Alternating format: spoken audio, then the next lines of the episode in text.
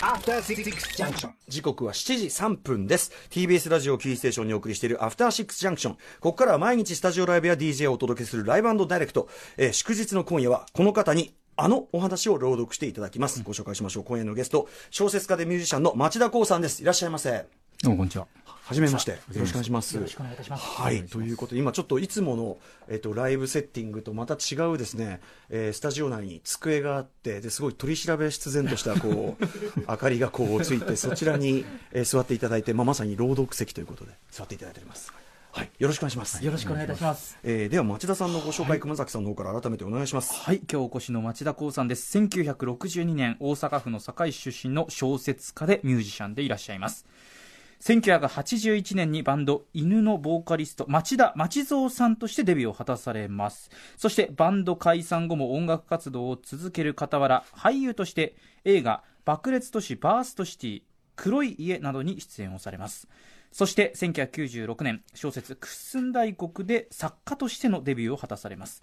そして2000年には小説「キレギレ」で第123回芥川賞を受賞されます。代表作には今年映画化もされました「パンク侍切られて候」などがあります、はい、ちなみに私あの爆裂都市を小学5年生ぐらいの時にはい。父親と見に行ってあのそれがすごいトラウマっていうか あのものすごいき ものすごい気まずい思いをしたっていう思い出がございますそれが僕、まああの町田さんのファーストコンタクトというか あの兄弟役で大変失礼しました。いえ、とんでもない素晴らしい役でございました。そしてですね、町田さん、今回は音楽のライブではなく、えー朗読のライブでなぜお招きしたのかとは言いますと、えー2015年から小出しょ、えー消防審査より刊行されている、えーあごめんなさい、かごめんなさい、これ、これ、川出、川出消防審査より、えー刊行されて失礼いたしました。池澤夏樹個人、えー編集、日本文学全集の第8巻として、えー日本領域、あと、今昔物語、宇治周囲物語、発信集という一冊、発売されました。で、この中で、えー収録されているのが、えー町田光さんが現代語訳した宇治周囲物語がですね、これ私ども、あの、今回、はい、拝読いたしまして、びっくりしました。あまりの面白さに。あの、本読んでて、あの、久しぶりに腹抱えて笑いまくったの、本当に久しぶりでした。涙を流して笑いました、本当に。あまあまりのくだらなさにえびっくりしてしまいましたよ、宇治周囲ー、物語。あ嬉しいくだらないんです大体。そうなんですよね。そうなんだっていうねびっくりです本当にえっ？と思ってる方もいると思いますけどね、宇治周囲物語、そもそも鎌倉時代に成立されたと言われている物語集、えー、わらしべ長者とか、えー、すずめの恩返しなどなど、まあ、僕らも親しんでるような話が入ってたりもします。ええーでですね、まあ、その町田光さんの現代語訳、めちゃめちゃ僕、あまりに面白くて、本当にこんなこと書いてあんのかいと思って、宇治周囲物語、その原文っていうか、その、あれも、もう一応確かめてみようと思って、例えばあの、中納言、中納言諸時が僧侶の陰形と陰能を検査した話。もうくくだらなさではトップクラスの。えこれとかを原元を読んでみたらちゃんとこのこの話なんですねでこれで誤解されるんですけど、はい僕がふざけた人間だというふうに誤解されやすいんですがそうではなくて宇治周囲物語がふざけた物語なんです。町田さんががはい。町田さんもちろん現代語訳で砕けた調子の今風のこれも足してますけど持ってるわけじゃないと。そうなんです。内容的に、はい。これが驚きですよね、い。やとにかくあの報復絶倒でございました、えーということでそうした古典が町田光さんの現代語訳でどのように生まれ変わったのかということで本日は「えー宇治周囲物語」の中に収録されているクラシック中のクラシック、えーこの本の中のタイトルだと「奇怪な鬼にコブを除去されるエピソード」いわゆる小太りじいさんを町田光さんに朗読していただく、えーちなみに町田光さん、えっと、今年4月の日本翻訳大賞授賞式で、えーこの宇治周囲物語に入っている、えーこんその時は何を読まれたんでしたえ孔子と透析の話を。孔子孔子の話最高ですね、これ。最後に入ってる、はい。孔子が攻撃さされまくる話ですね、はい。これ最高で、田丸さんずっと言ってますい、僕もう前から中中高が漢文の授業っていうのがきっちりあって孔子のやたらと叩き込まれたんですけど、前から孔子すごいムカついててなんだこいつとか思ってたんであのすごい痛快でしたねこれね。宇治周物語にこういうこと書いてあるんですね。そうなんですね。最高です。はい、ということで本日は小太り物語ちなみに、えっと、町田さんラジ生朗読をラジオとかこういう放送上でされるっていうのは結構やられているんですか？いや初めてですね。あら。いやーありがたい、申し訳ございませんこんな。えーちなみに、えっとこんな方からもメッセージいただいております、えーラジオネーム町田,、ま、町田真知子さん、えー町田光さんの朗読楽しみです。ラジオの前で正座して聞かせていただきます。ライブでもいつも軽妙なトークをされていますので大いに期待しておりますということでございます。はい。ということでこれえー、とどのぐらいちなみに朗読は長さはこれかかる話ですか？小太りじいさんは20分ぐらいだと思ってください。20分？はい。はい。わかりました、はいでは、えー、とここから先じっくり拝読拝聴させてい。ただきたい、笑っちゃったらすみません。あもう。わこれいいんですか？笑笑いは笑いはですか？リアクション。はい、えー、それでは町田光さんによる朗読でございます。よろしくお願いしよろしくお願いいたします。噛んじゃった。宇治大納言物語という説話集がある。この大納言というのは源高国のこと。西宮殿と呼ばれた源高明の孫、大納言源利方の次男である。年を取ってからは夏の暑さを嫌い、6月から9月までの間、休暇を取り、平等院の一切経が閉まってある蔵の南、山を背負って立つ南千坊という僧帽にこもるのが常で、そのため、宇治の大納言と呼ばれるようになった。なぜかというと知っていると思うが、平等院は宇治にあるからである。そこにいる間、宇治の大納言は、頭の上に束ねた髪を結い曲げて、楽な服装で板の間にむしろを敷いて横になり、部下に大きなうちわで仰がせて涼んだ。そして、涼みがてら宇治の大納言は、表を通行する者を身分の上下を気にしないで庭先に呼び入れ、昔実際にあった面白い話をするように言い、房内で寝そべったままこれに耳を傾け、面白そうな話は、その語るがまま、脚色を加えず大きな帳面に記録した。話はいろいろ。天竺の話があり、唐の話があり、日本の話があった。厳粛な話があるかと思えば、バカバカしい話があり、怖い話も悲しい話もあった。汚い話、割と嘘っぽい話、なかなかよくできた笑い話など、本当に種々雑多であったのである。これが世間の人に受けてみんな面白がってこれを読んだ。14冊で一揃いで、その元の帳面は高国の子孫、侍従という役を務めた源利貞という人のところにあるはずである。今もあるだろうか。わからない。これを書き写したものも多く出回っているが、その後、昔の面白い話をよく知っている人が、これも入れておこうって感じで書き入れるなどしたため、もともとの週より物語の数が多くなってしまっており、中には宇治大納言の時代より後の時代の比較的新しい話を書き入れたものもあるようである。そんな中、最近、また新たな物語を書き加えた本が出回っている。大納言が聞いた話で書写しなかった話を集め、またその後の面白い話も収録してあるらしい。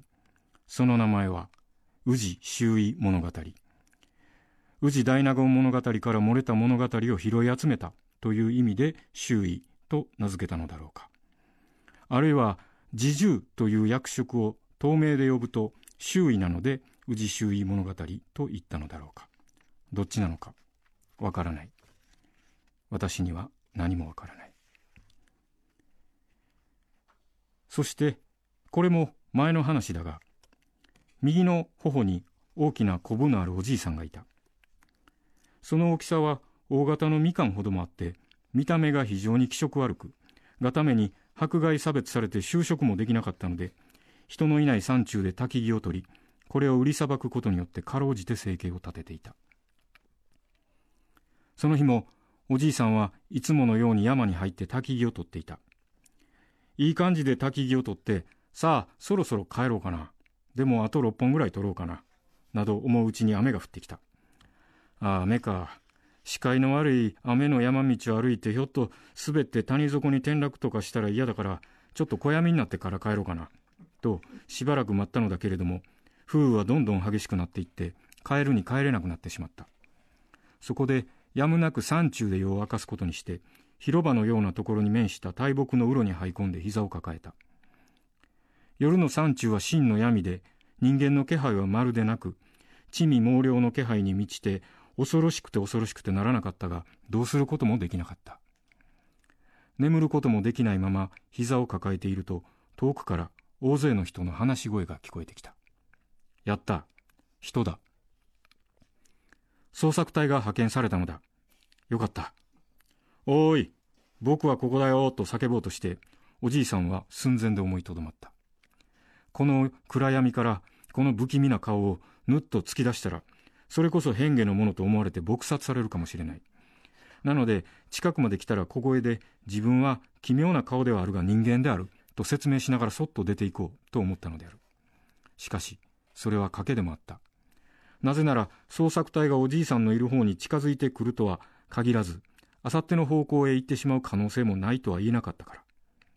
でもまあそうなったらつまり声が遠ざかっていくようであれば、その時は声を限りに叫ぼう。そう思っておじいさんが辛抱強くしゃがんでいると、幸いなことに声はずんずん近づいてきて、ああよかった。誰が来てくれたのだろう。見知った人であればよいが、と木のうろから少し顔を出して覗いて、おじいさんは驚愕した。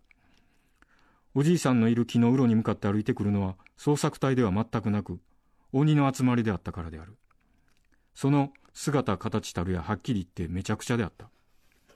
まず、皮膚の色がカラフルで真っ赤なやつがいるかと思ったら真っ青なやつもおり、ドスピンクのやつも、全身ゴールドというド派手なやつもいた。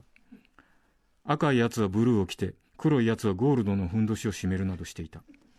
顔の造作も普通ではなく、角は大体のやつにあったが、口がないやつや、目が一つしかないやつがいた。かと思うと、目が24もあって、お前は二十四の瞳か、みたいなやつもおり、また目も口もないのに鼻ばかり30もついているやつもいて、その異様さ加減は人間の想像をはるかに超えていた。そんな奴が100人ほど。昼間のように明るく松明を灯し、あろうことかおじいさんの隠れている木のうろの前に座って、おじいさんはもはやパニック状態であった。どうやら鬼はそこで本格的に腰を据えて宴会をするらしかった。いつしか雨は止んでいた。リーダーって感じの鬼が正面の席に座っていた。そのリーダー鬼から見て、右と左に一列ずつ多数のありえないルックスの鬼が座っていた。見た目はそのように異様なのだけれども、面白いことに杯を飛ばし、まあまあまあまあまあ、おっとっと、お流れちょうだい、なんてやっているのは人間の宴会と少しも変わらなかった。しばらくして酔っ払ったリーダーが、そろそろ踊りとか見たいかも、と言うと、抜席から、不気味なのに、どこかひょうきんな要素を合わせ持つ若い鬼が、中央に進み出て、四角い盆を扇のように振り回しながら、ほ、ほ、ほほらのほいとかなんとか、ポップでフリーな即興の歌詞を歌いながら珍妙な踊りを踊った。リーダーは杯を左手に持ち、ゲラゲラ笑っており、その様子も人間そっくりで、酔っ払って油断しきった社長のようであった。それをきっかけに大踊り大会が始まってしまって、下座から順に鬼が立って、アホな踊りを次々踊った。軽快に舞うものもあれば、重厚に舞うものもあった。非常に巧みに踊る鬼もいたが、切烈な踊りしか踊れないどんくさい鬼もいた。全員が泥酔していた。その一部始終を木のうろから見ていたおじいさんは思った。こいつら、バカなのだろうか。そのうち、芸も趣向も出尽くして、同じような踊りが続き、微妙に白い空気が流れ始めた頃、さすがに鬼の上に立つだけのことはある。いち早くその気配を察したリーダーが言った。最高。今日最高。でも、俺的にはちょっと違う感じの踊りも見たいかな。リーダーがそういうのを聞いたとき、おじいさんの中で何かが弾けた。おじいさんは心の底から思った。踊りたい。踊って踊って踊りまくりたい。そう。私は、これまでの生涯で一度も踊ったことがなかった。精神的にも、肉体的にも。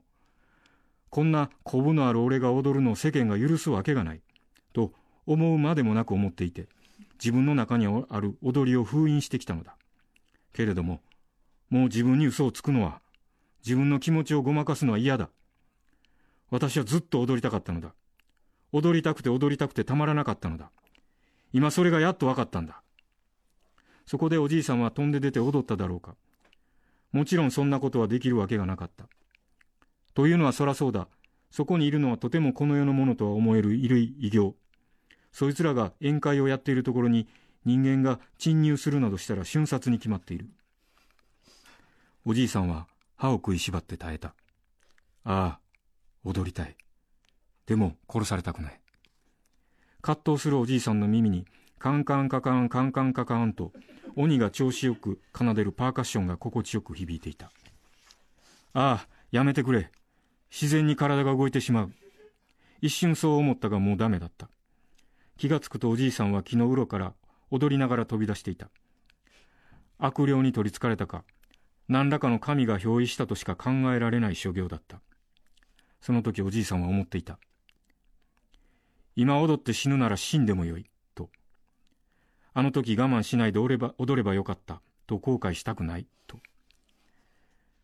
楽しく飲んでいたところに突然、ボロい帽子をかぶり、腰に斧を刺した身元不明の老人が現れたので、その場に緊張が走った。なんだてめえ、と何人かの鬼が立ち上がった。けれども、踊ること以外何も考えられない状態のおじいさんは気にせず踊った。踊りまくった。うんと体を縮めたかと思うと、気合とともにビヨヨンと伸びたり、体をエビのように曲げたり、時に娘のように腰をくねらせ、指先の表現にも細心の注意を払い、時にロックスターのように律動的な文言で観客を煽りながらステージ狭しと駆け回ったり、と伸縮自在緩急自在。わざ真に行っておじいさん一世一代の名演であった。そのあまりの面白さ、味わい深さに、初めのうちはあっけに取られていた鬼であったが、次第におじいさんの没が入信の芸に引き込まれ、踊りまくったおじいさんがフィニッシュのポーズを決めて一礼したとき、全員が立ち上がって手を打ち、ブラボーを叫んだ。ことにリーダーの鬼が気に入った様子で、鬼は進み出て、おじいさんと頭の上で手を打ち合わせ、その小さな体を抱きしめてから、おじいさんの手を取り、その瞳を見つめていった。長いこと踊り見てきたけど、こんないい踊り初めてだよ。次にやるときも絶対来てね。踊りの興奮がまだ残っているおじいさんは、息を弾ませつつ言った。はい。絶対また呼んでください。みんなが喜んでくれたのはすごく嬉しいんですけど、自分的にはまだ納得できてない演技がいくつかあって、今回急だったんであれですけど、気に入ってもらって、また呼んでもらえるんだったら、次こそ完璧な演技をしたいんで。さすがだよね。あれだけの踊りやって、まだ反省するとこあるっつうんだから、絶対来てね。そう言ってリーダーがまたおじいさんを抱きしめたとき、序列3位の幹部級の鬼が言った。リーダー、口は重宝と言いますよ。今はそう言ってるけれども、来ないかもしれないじゃないですか。絶対来るようにしておく必要なくないですか？あ、そうか。だよね。俺は来てほしいけど、この人には来る理由ないもんね。うーんと、ではどうしようかな。あ、じゃあさ、出演料払うっていうのはどう？例えば、君花30あるじゃない？それを3つか4つこの人につけてあげるとか。嫌ですよ。それにそれだったら、もうこれ以上花はいらないと思ったら来ないじゃないですか。だからそうじゃなく、逆にこの人の大事なものをこっちで預かって来ないと返さないよってことにするといいんですよ。なるほどね。でもそれって極悪じゃないですか。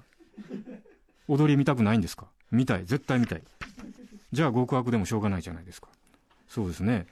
じゃあ、えっと、みんなで考えて何を預かればいいと思う？リーダー鬼がそう言ってみんなで考え、斧、衣服、財布、タバコ入れ、火打ち石、帽子、各種カード類など様々に意見が出たが、どれも本当に大事なものかというとそうでもなさそうなものばかりで決め手を書き、一同が考えあぐねているとき、リーダーが突然に、こぶだよ、と言った。なんすか？だからほら、あの人の頬にあるこぶだよ。お前だってその花一個でも取られたらやっぱり嫌でしょ。嫌ですね。俺だってこのおでこの陰茎、6本あるけどやっぱり取られたら嫌だもん。じゃあそうね、やっぱこぶ行こう、こぶ。リーダーがそう言い、何人かの鬼がこぶを取ろうとして近づいてきたとき、おじいさんは内心で、やったと思っていた。長年自分を苦しめてきたこぶを除去してもらえる。こんな嬉しいことはないと思ったのである。しかし、鬼の堅能な相談事を聞くうち、踊りの興奮から覚め、日頃の用心深さを取り戻したおじいさんは、ここで嬉しそうにしたらまずいと思った。なぜなら自分がコブを大事と思っていないことを、どうやら体のパーツを自在に取り外しできるらしい鬼に知られたら、別の本当に取られたら困る目や鼻や口を取られる恐れがあると思ったからである。そこでおじいさんは心の底から困るという体で言った。ああ、すいません。このコブだけは困るんです。そんなことしなくても私は来ますよ。だって踊りたいんですもん。でもどうしても信用できないって言うんだったら目か鼻にしていただけないでしょうか。このコブは私が若い頃からずっと大事にしてきたコブなんです。それを踊りが見たいから取り上げるって、それはあんまりっていうか、はっきり言ってむちゃくちゃな論法じゃないですか。おじいさんがルル訴えるのを聞いて嬉しそうにリーダーが言った。ここまで言うんだからマジじゃない？やっぱコブ行こうよ、コブ。何人かの若い鬼がおじいさんに駆け寄り、後ろに立った者が体を押さえつけ、前に立った者が手を伸ばしてコブをねじ切って取った。おじいさんは覚悟していたが、不思議と痛みがなかった。じゃあ絶対来てね、連絡するから。言い残し鬼たちは帰っていった。チュンチュラと鳥が鳴いた。気がつけば明け方であった。夢のような出来事だった。もしかしてマジで夢？そう思ったおじいさんは右の頬に手を当てた。そこにコブはなく、拭い去ったようにツルツルであった。このことを誰よりも早く妻に知らせたい。と思ったおじいさんは、伐採した焚き木を木の洞に残したまま中腹の家に飛んで帰った。おじいさんの顔を見て驚愕した妻は、一体何があったのです？と問いただした。おじいさんは自分が体験した不思議な出来事の一部始終を話した。妻はこれを聞いて、驚くべきことですね、とだけ言った。私はあなたのコブをこそ愛していました、と言いたい気持ちを押しとどめて。そんなことでおじいさんのコブがなくなった。それを見ていいなぁと思った人がいた。おじいさんの家の隣に住むおじいさんである。嘘のような偶然なのだけれども、事実は小説よりもきなり、この隣に住むおじいさんの左の方には、おじいさんのコブと全く同様のコブがあった。そして、おじいさんと同じようにコブがあることによって迫害差別されていた。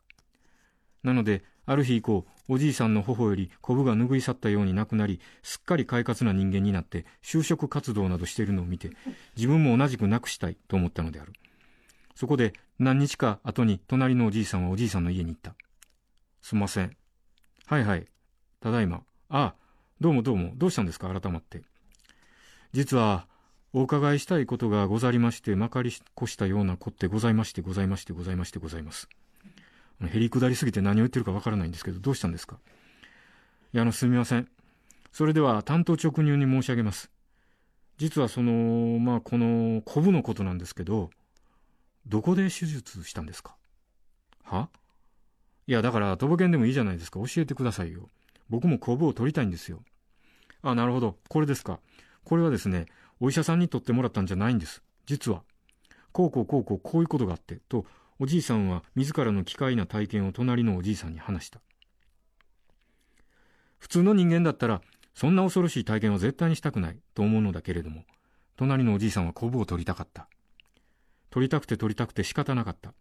なので、自分も同じように奇怪な鬼と遭遇し、同じように踊り、同じようにコブを取ってもらいたいと願い、事の次第、司祭をおじいさんから聞き出した。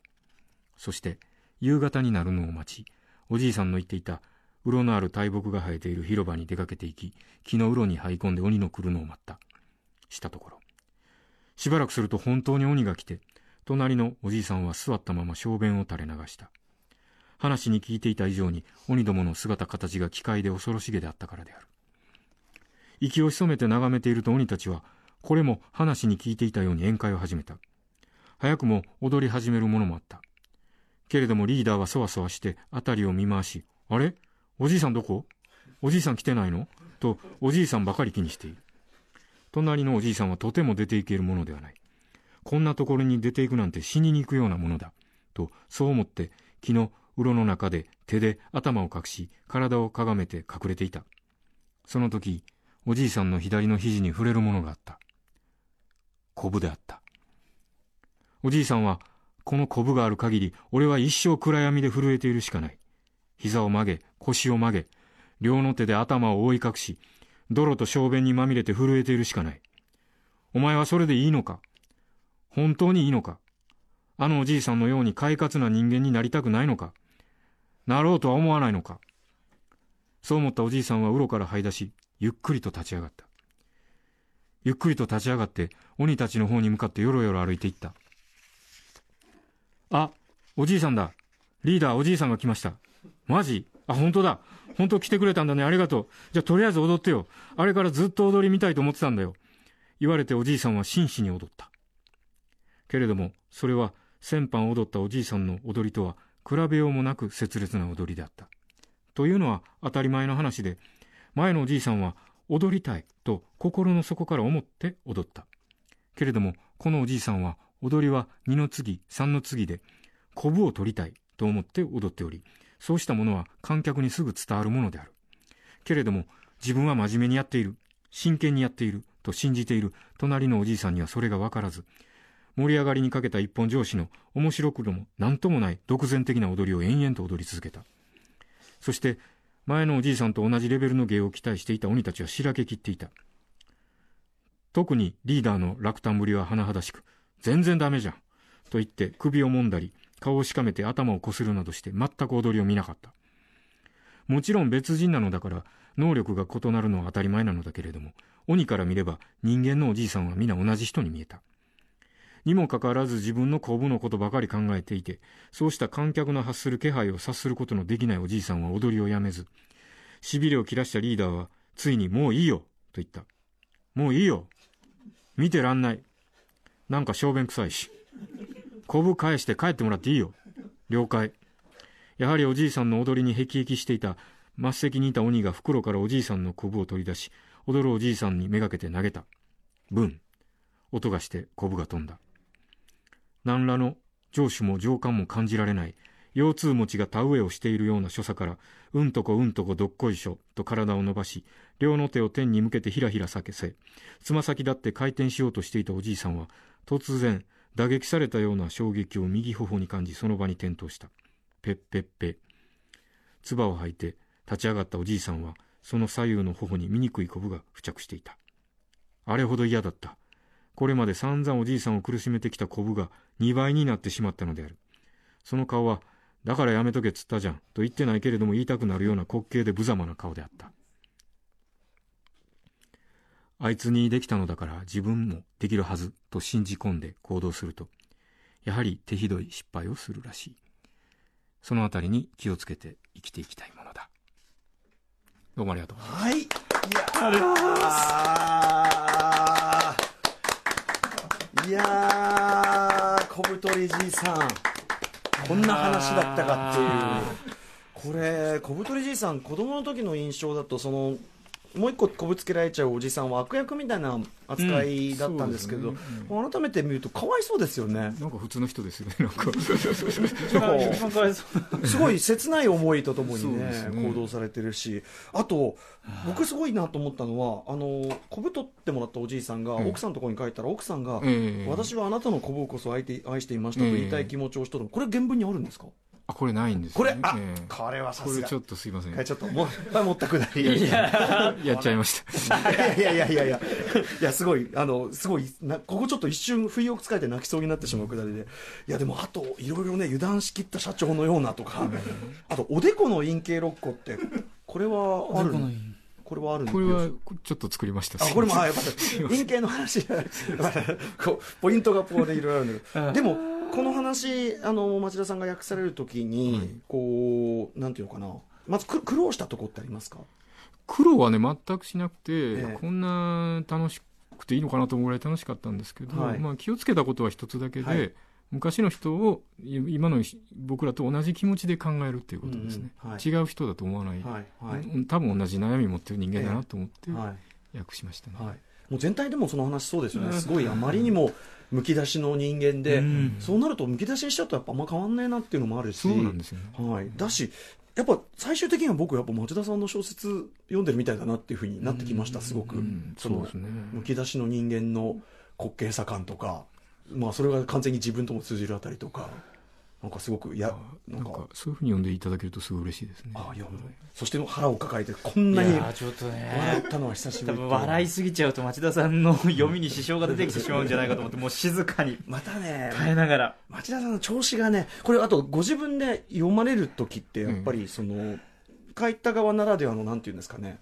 あるんですかねこう訳された側ならではの。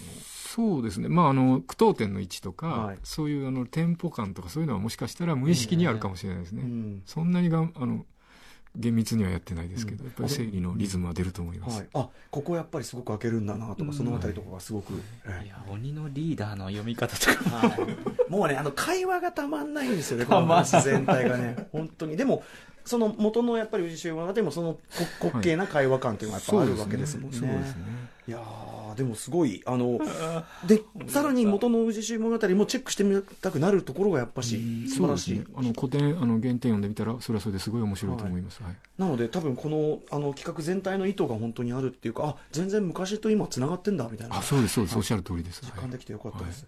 はい、えー、といったあたりで、えー、と本当に素晴らしいパフォーマンス、えー見せていただきました。えー町田剛さん、お知らせ事などありますか？えーとですね9月の26日に、えーニューアルバムが出ます、はい、えーバンド名が「汝我が民にあらず」というバンド名で CD のタイトルが「辛い思いを抱きしめて」でそれに伴う、えーレコー CD 発売記念ライブというのが11月の14日の水曜日に渋谷の WWW というところで、えーやります、はい。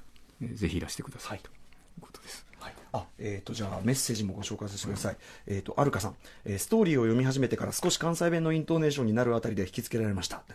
えーさらに昔話とは思えない表現の数々、コブを除去、最高です。コブを取る鬼のノリノリ感。今回の朗読ライブとても楽しかったですが、何か不思議な気分です。その、いい意味で。とねあと僕、これ、今、お話を聞きながら思い出しました。僕、こ小学校の時、はいなんか、昔話の好きな場面書けって言われて、小太りじいさんのじいさんが踊ってる場面をそういえば書いたの。はいはあのくだりやっぱ最高ですね。やっぱりいいんでしょうねなんかね踊ってるところがね。おじいさんがたまらず危険を顧みずたまらず踊り出すそうなんですよねでなんかすごいいいですよそね、こがいいんでしょうね多分ね。そのこの話全体に性欲もそうですけど、ん。そのたまらず何かしてしまうみたいな。そう。くだりとかが。あとその最後につくあのちょっと一応こうつけましたみたいな教訓めいたはいはいはいはいあのものすごい取ってつけたような一行の教訓めいた一行とかも最高に笑えたりとか、はい、あのとにかく最高のあのもう朗読もそうですしこの翻訳でございました。はい。えーということでああ松田さんぜひこのあのコーナーライブもできますんで、バンドでもお越しいただければ、はいぜひお願いします。はい、よろしくお願いします。ははい。い、ということで本日は町田光さんによる小太りじさん朗読をお送りしました。ありがとうございました。ありがとうございました。どうもありがとうございました。えー明日は DJ プロデューサーの豆腐ビーツさん、えースペシャルミックスをお送りいたします。時刻は今7時36分になりました。TBS ラジオキーステーションにお送りをしています。アフターシックスジャンクション。この後は快適生活ショッピングダイレクトです。After Six Junction.